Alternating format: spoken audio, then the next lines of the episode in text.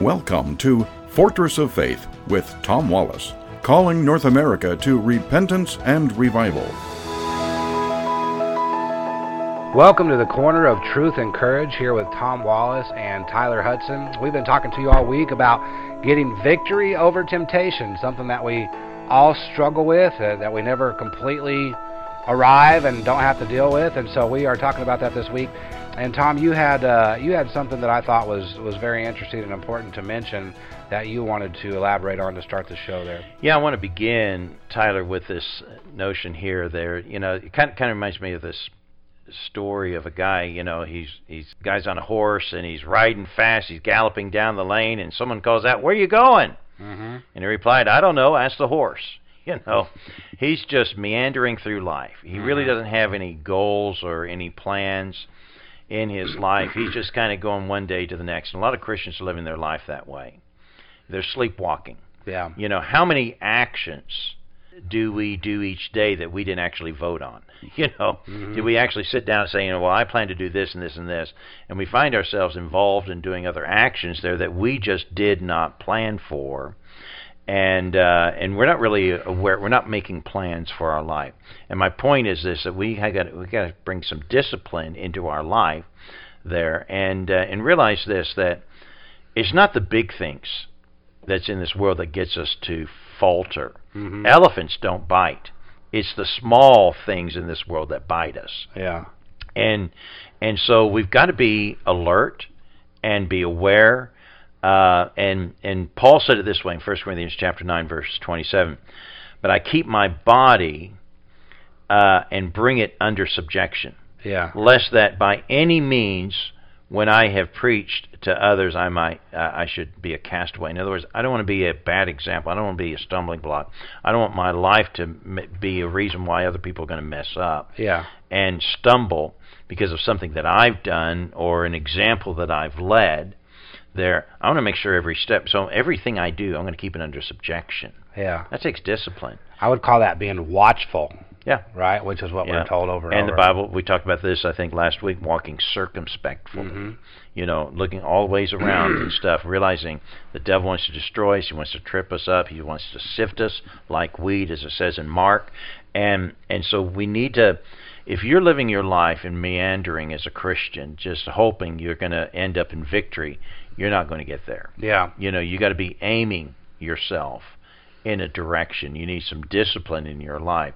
No athlete won a contest simply just because he just meandered his way onto the racetrack. Mhm. Okay, he had purpose. He he planned. He trained. He disciplined himself and prepared his body for the race. And the Bible says, you know, we're in a race Yeah. spiritual race, you know, and don't be looking back and putting your hand to this, that, and the other, and uh, and you're you're going to be a, a victim. The devil's going to sift you and destroy you, Yeah. and uh, we want to be overcomers. And so we've been talking all this week about uh, having victory over temptation. That's the beginning point. You know, we don't get into sin until first there was a temptation Yeah. that thought, captivating our thoughts, and overcoming those things. We talked about the three C's earlier in the day. If you missed any of these broadcasts, you can re-listen to them online at fortressoffaith.com. or if you have Spotify, we're now on Spotify. You can capture our, uh, listen to our shows in your car or wherever you your listening device on Spotify as well. Yeah, that's very good. Um, and and there's some other. I did a big study actually before this week, and I looked up the word tempted and temptation, all the different areas of the Bible of it, the different scriptures of it. The word tempt or or tempted is found 44 times in the Bible. Most 80% of the time, it talks about how we should not tempt God, right? And and over and over, it talked about how the children of Israel did tempt God. And, And, and uh, what, what do we mean by that? I- Not I was- tempt him to sin, yeah, but tempt him, test him to put in front of him reason that he would bring judgment. hmm you know, to get him angry. Because we're, you know, so we're, we're um, I talked about yesterday a friend of mine who really messed up because uh, another colleague at his at work was pushing his buttons, hmm and knew, and what is he doing? He's tempting him. yeah. I'm testing you. I dare you. I'm, I'm trying to uh, get you to fall.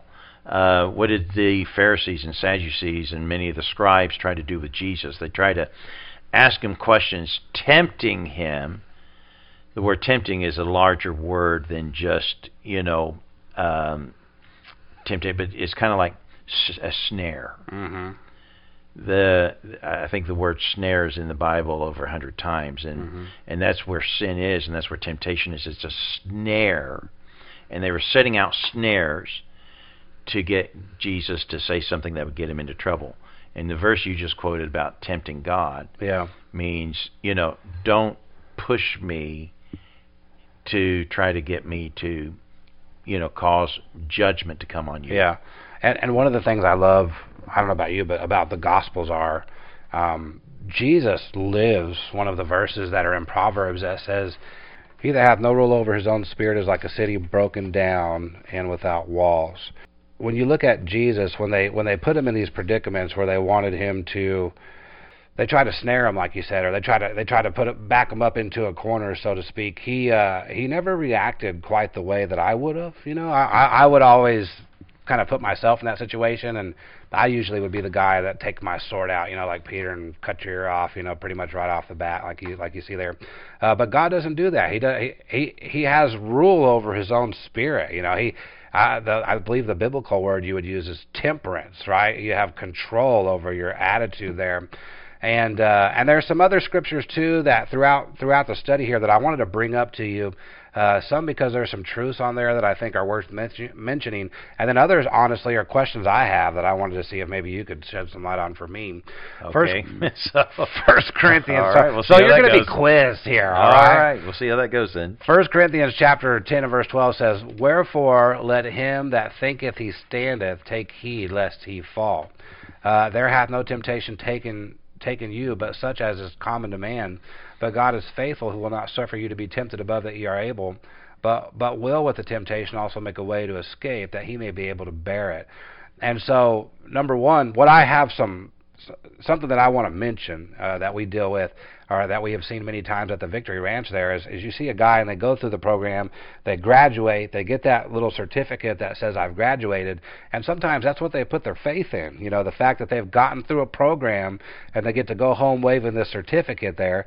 But that's not really what the program's about. The program is about getting rooted in the things of Christ. And, and while you're at the ranch, you've got all this accountability. You have people that make you spend time with God each Yeah. and every day. Um, but, but here's the thing when you graduate, it's not about that piece of paper. And when you don't have all that accountability, are you still spending time with God now that someone's not making you? You know, uh, when we're at church and we're in a program or at camp or in a program like this, uh, like you're talking about there, everybody's wanting your success, you know, the, and everybody's helping you to get to your success spiritually. They're giving you the Word of God. They're upholding you in prayer and all that kind of stuff there.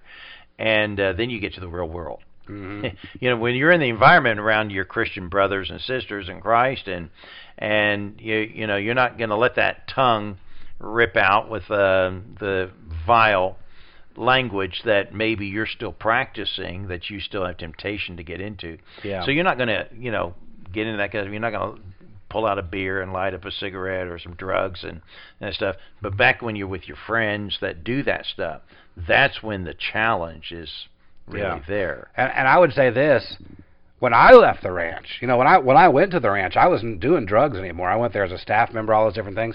But I remember when I left the ranch, even as a staff member, while I was there, the devil stopped trying to tempt me to drink and do different things because he realized I wasn't. gonna There's no way I was going to get away with that there. When I moved out, though, and I wasn't married at this time, right? It was just me. I tell you what, man. The very first day, I remember him whispering all kinds of things in my ear. Hey, you could go drink a beer right now. Nobody'd ever find out. That's right. You know what? He was right. Yeah. And that was a strong. I could I could feel that oppression that Satan was trying to, and that temptation that he was bringing back these things he hadn't done in a long time. Because now the circumstances were different. The accountability was gone. Um, but let's look at that verse again here. Wherefore, let him that thinketh he standeth take heed lest he fall. One of the first things that you'll see happen with, with first generation Christians like myself is that after we get saved and God has been so real in our lives, we want to go back. We know a lot of lost people. And we want to go back to them and, and, and be a, a, a light to them and, and share with them. We want them to get saved, really, is what we want. And that's not a bad desire to have, but I see this happen time and time again. That, that that when a man graduates, he goes back and puts himself in, in a circumstance or a situation that he, he believes he is strong enough to sustain himself in, but isn't. Yeah. and falls. Right? We you hear people talk, well, I go into the bars, but it's just because I want to lead people to Christ, and that's where all the sinners are. That's stupid. I, I mean, I, forgive me for being so vulgar, but that that is that's a, if you look at the Bible, the Bible tells you not to put yourself in the way of sin, and that's exactly what you're doing when you go into a bar. You you are you are putting yourself in a situation you ought not be in.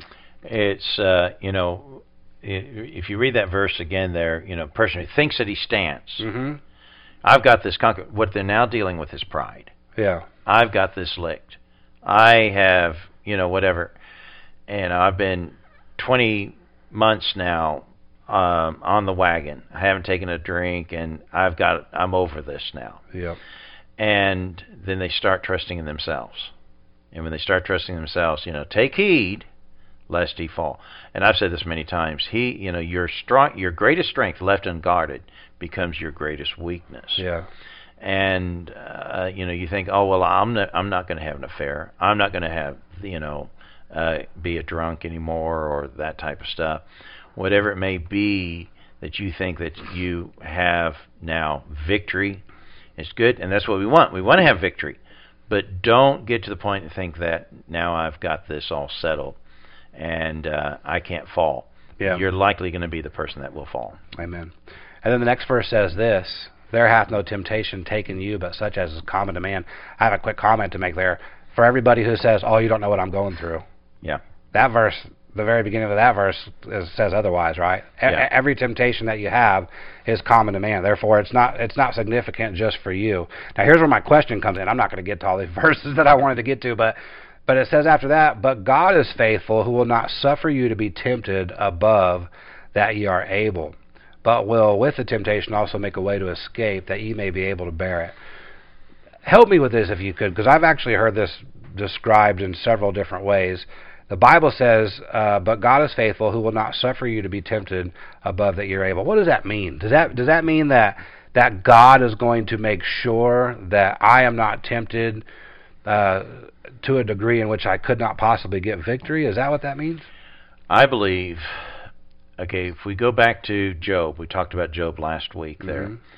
The devil has no power over us other than what God permits for him to do. And God brings to the devil the attention about Job. Mhm. Look, you know, what, what, what about my servant Job? Oh, well, yeah, I've noticed him, but he only serves you because you you know, are giving him victory and blessings and that kind of stuff. If you remove all your hand of blessing from him and allow me to touch him, you know, stuff there and bring misery to him, he'll curse you. God knows what we're capable of doing. We're still growing. We're still, you know, it's part of our sanctification when we get saved. We get 100% of salvation, redemption, forgiveness, and stuff there. But we are in a process of being sanctified, being brought into the image of Christ and being yielding to Him.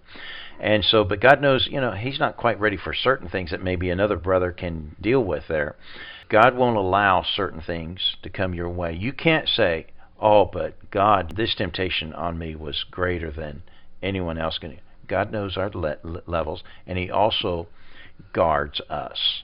You know, praise God for that. So that helps you in realizing that whatever struggle you're dealing with in life, it's not something that you couldn't possibly get victory on, or God would have kept it from being prevalent in your life to begin with. Exactly. Very good. Exactly. Well, that's going to be it for today and the week. Tyler, I think we um, uh, unpacked a lot on this subject. I hope it's been a blessing to our listeners. And uh, we wish you a great weekend in the house of the Lord.